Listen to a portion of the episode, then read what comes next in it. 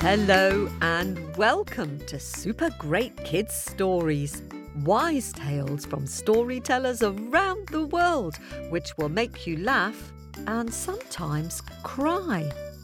Recommended for ages 5 to 105. I'm Kim and I love stories. Hello, Super Great Kids. How are you?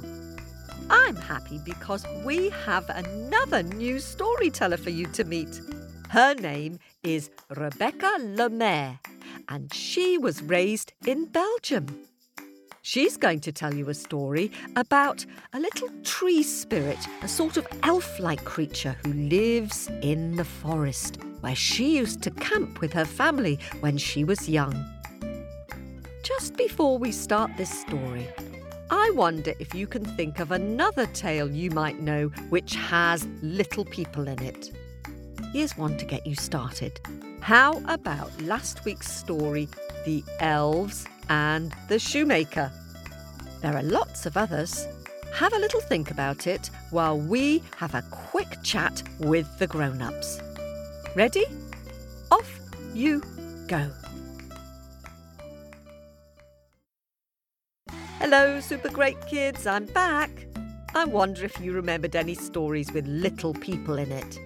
How about The Tramp and the Boots, with the fairies who gave the tramp some buttercup yellow boots, or The Little Red Hairy Man, or Lusmore and the Gift from the Fairies, or Pixie Dust? Can you remember any of those? Did you remember any others? Are you ready for this story? Are you sitting comfortably?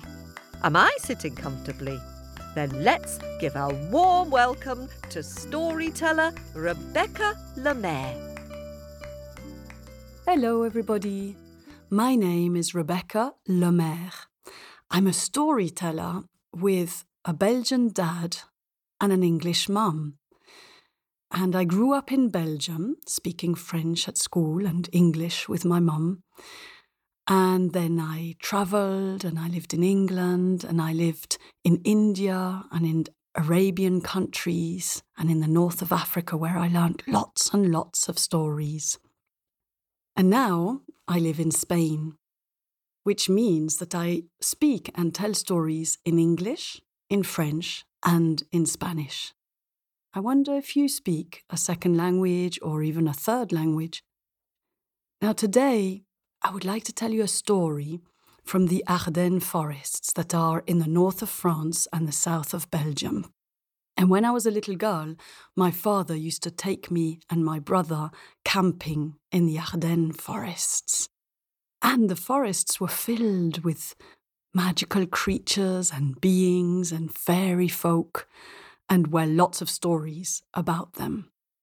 And so today, I'm going to tell you a story from the Ardennes forests where I used to camp as a little girl.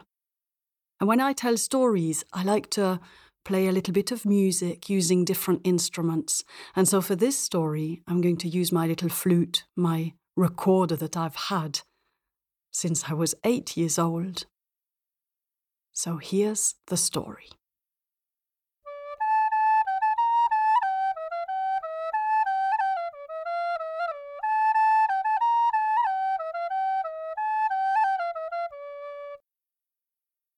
Il était une fois. That's how we say once upon a time in French. Do you want to try it with me? Il était une fois. Yes. Il était une fois a sylph.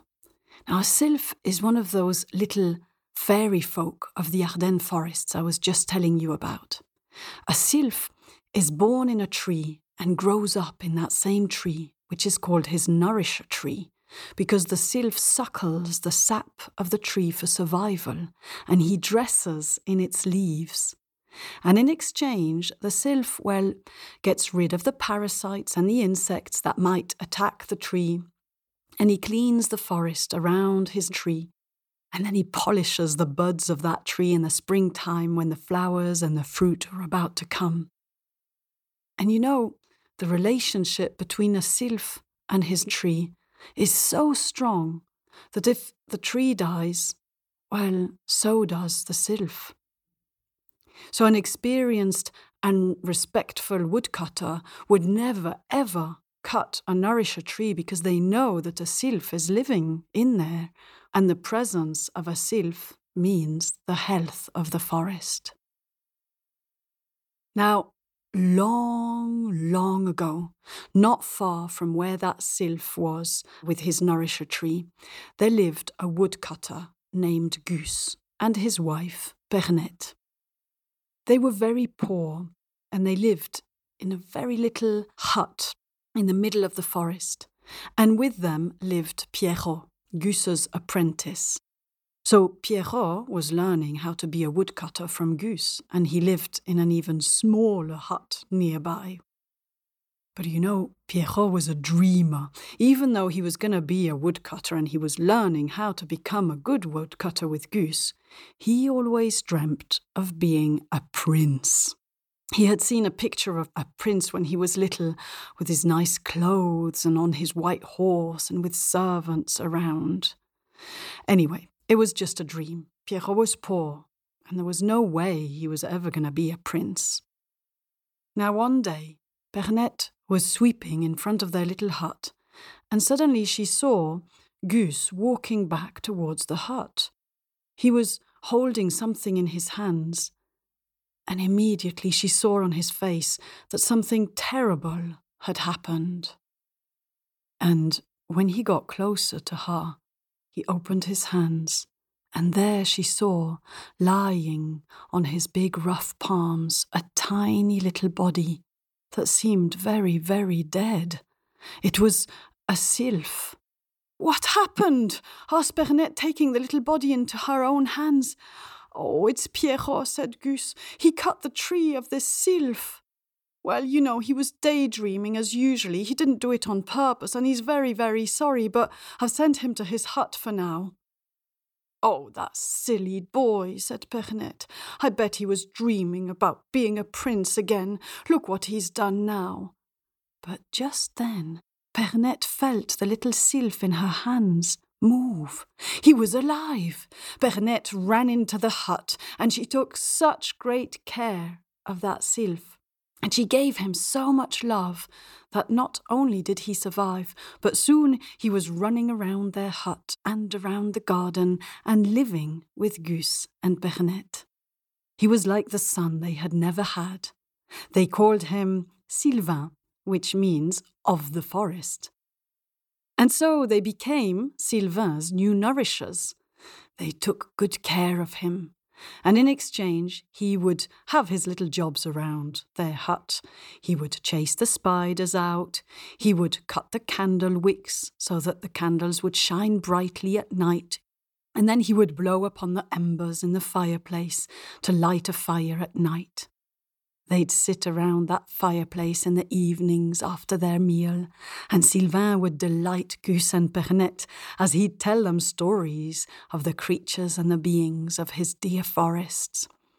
And you know, he could imitate every single bird of the forest to perfection, and also the sound of the deer running on the soft and wet leaves, and the wind in the trees Oh, it was such a happy time for Gus, Pernette, and Sylvain. Until one day, something happened.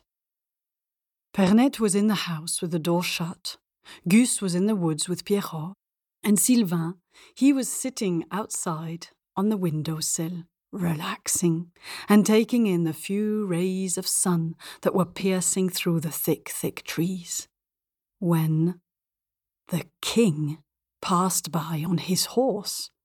He was accompanied by young Princess Mathilde, his daughter, who was sitting and riding her pony. And when Princess Mathilde saw Sylvain looking so adorable there in his little leafy suit on the windowsill, she said, Père, je veux ce jouet. Father, I want that toy. And the king, who gave in to each and every wish and desire of his daughter, answered, Of course, my dear Mathilde. He jumped off his horse, knocked loudly on the door. Open the door, peasants, he said. Ouvrez, Manon. Pernette opened the door, and oh, she was so shocked. I mean, imagine finding the king on your doorstep. She was so shocked she forgot to curtsy, and she said, "But, but, but, but what, what, what, what, can I do for you, your, your Majesty?" How much for that toy? asked the king, pointing at Sylvain. Pernette laughed. That's not a toy, that's my son, Sylvain. He's not for sale. Not even for ten thousand ducats? asked the king. And Pernette said, No, not even for ten thousand ducats. He's not for sale. He's my son. He's not a toy. The king said, Well, peasant lady, you have a choice. Either you sell me that toy, which you call your son, for 10,000 ducats, which is a fortune, might I add, or I shall throw you and your husband into prison. What do you say? And before Pernette could say anything else, Sylvain jumped onto her shoulder and he whispered in her ear. Mother, he said, Mother, take the money. I shall go with them, but I'll come back, I'll promise and then he jumped onto Mathilde's shoulder. He leaned over and looked into her face. He opened his little arms wide, and all smiles, he said, I am all yours, princess, and at your service. The king got back onto his horse, and they rode away.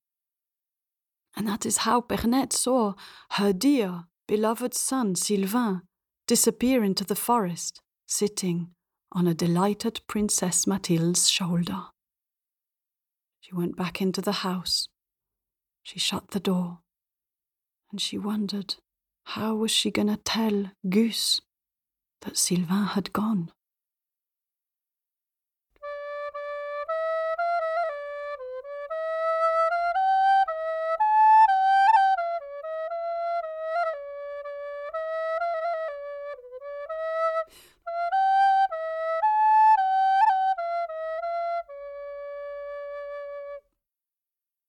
Back at the palace, Princess Mathilde took Sylvain everywhere she went to the balls where she would shine and dance as Sylvain sat in her dress pocket or on her shoulder, in the palace gardens where she'd go for walks with the other princesses. He'd sit in her hand and he'd make them laugh. And in the evenings, Sylvain would sit on the edge of Mathilde's plate and he'd try the best dishes and the finest wines of the land. And then just before bedtime, he would bathe and swim around in a big crystal bowl that had been filled with water, heated at the perfect temperature for his body. Ah, it was a good life. It was a luxurious life, and anyone would have loved that life. But Sylvain was a sylph and he missed his forest, and he missed Gus and Pernette. And so, more and more often, he would just sit on the window sill of the princess's room, and he'd look up at the sky, and he would sigh, oh, and sometimes he'd sing a song. Well, Princess Mathilde, she started finding Sylvain a little bit boring. You're no fun, now, this one day gave Sylvain an idea. That night, when Mathilde had fallen asleep, Sylvain called the little mouse that he used as a mount, you know, like a horse, except that it was a mouse because he was so little. He asked the mouse if it knew of a little hole through which they could escape. The mouse did. There was a hole in the kitchen. So they managed to escape the palace and they made their way through the dark forest into the night. Finally, they reached Gus and Pernette's hut, where Gus and Pernette were sitting around the unlit fireplace, wondering what Sylvain was doing and missing him so much. Ah! What a surprise! When they saw Sylvain walk into the hut, he lit the whole place up and they hugged and they told each other how much they loved each other and how much they had missed each other. And then Sylvain quickly told them his plan. Oh, it's an ambitious plan, said Pernette, but we're going to make it work. Now, the first thing to do was to go into the forest and gather as many leaves as they could. So the three of them did that. And then Pernette sewed a leafy suit, just like the one that Sylvain was wearing, but full sized, so a young man could wear it. I wonder if you're guessing what Sylvain's plan was. Well, I'll tell you the next step. Next, they went to Pierrot's hut and they woke him up. Now, Pierrot was in the middle of a dream. Maybe you can guess what dream that was. He woke up and, puffy eyed and half asleep, he saw Gus, Pernette, and Sylvain leaning over him and all speaking at once. What? What's going on? he asked. Sylvain said, Pierrot, do you still want to be a prince? And Pierrot said, Yes, of course. Maybe I'm still dreaming, he thought to himself.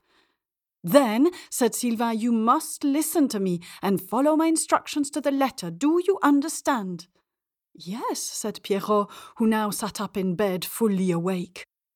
Now, first of all, you must put on this suit, said Pernette.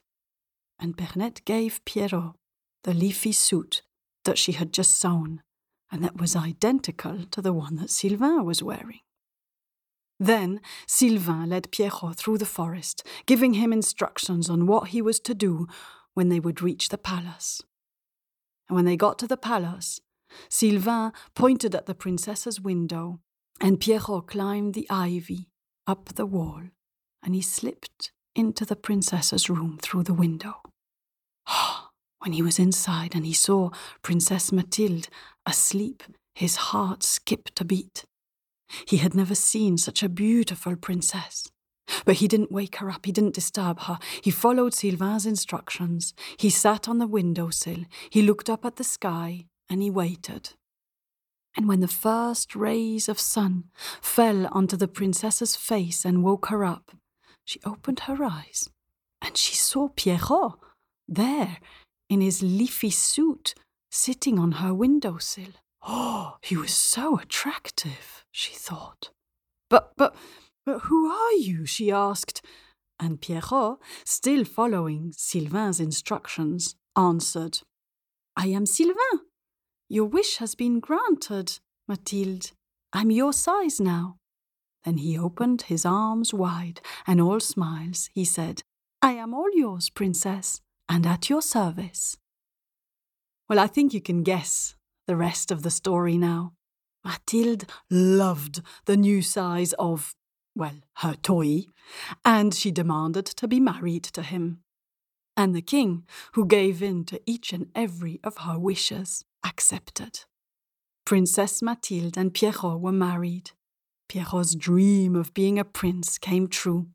They had many children, and they were very happy. And Sylvain, well, he made his way back to Gus and Pernette and his dear, dear forest. And while we know that Gus and Pernette are long gone now, Sylvain might still be there in the Ardennes forests, where I used to camp as a little girl.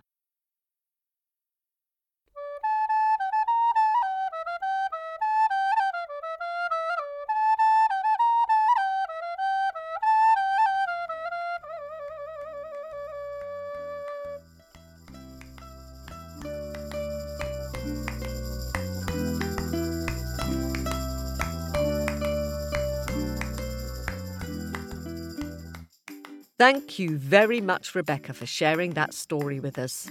I liked the setting in the forest, and I loved the recorder playing too. Can you try saying once upon a time in French? Il était une fois. Il était une fois. Very good. So here's my question. Do you think Pierrot ever told Princess Mathilde that he wasn't actually the sylph would you have told her? Well, that's for you to know and us to find out. Now, I want to share something a bit special with you. That was our 200th story on the podcast. Oh, what lovely stories we're getting to know thanks to all our storytellers. Who'd have thought three years ago when we started sharing a few stories that we'd still be going all this time later? Yeehaw! That's all because of you and the fact that you like the stories too. Now, lots of you've been joining our club and hopping into our owlet's nest, so it's time to dig deep into our bag of happies and say thank you to some new owlets. Hello and thank you to Cece, who is eight, and to Levon, who is four, from Ballston Lake in New York. Cece's favourite story is Anansi and the Magic Yams. Just lovely. I like that one too, Cece. And now, hello to Soma. Soma also lives in New York State. He became an owlet as a half birthday present, and he's recently turned five and a half. Well, that's a novel idea, Soma. That way you get presents twice a year. His favourite story is The Little Red Hairy Man. And over to Minneapolis in Minnesota now. And hello to long term fans Willa, who is six and a half, and Finn, who is nine.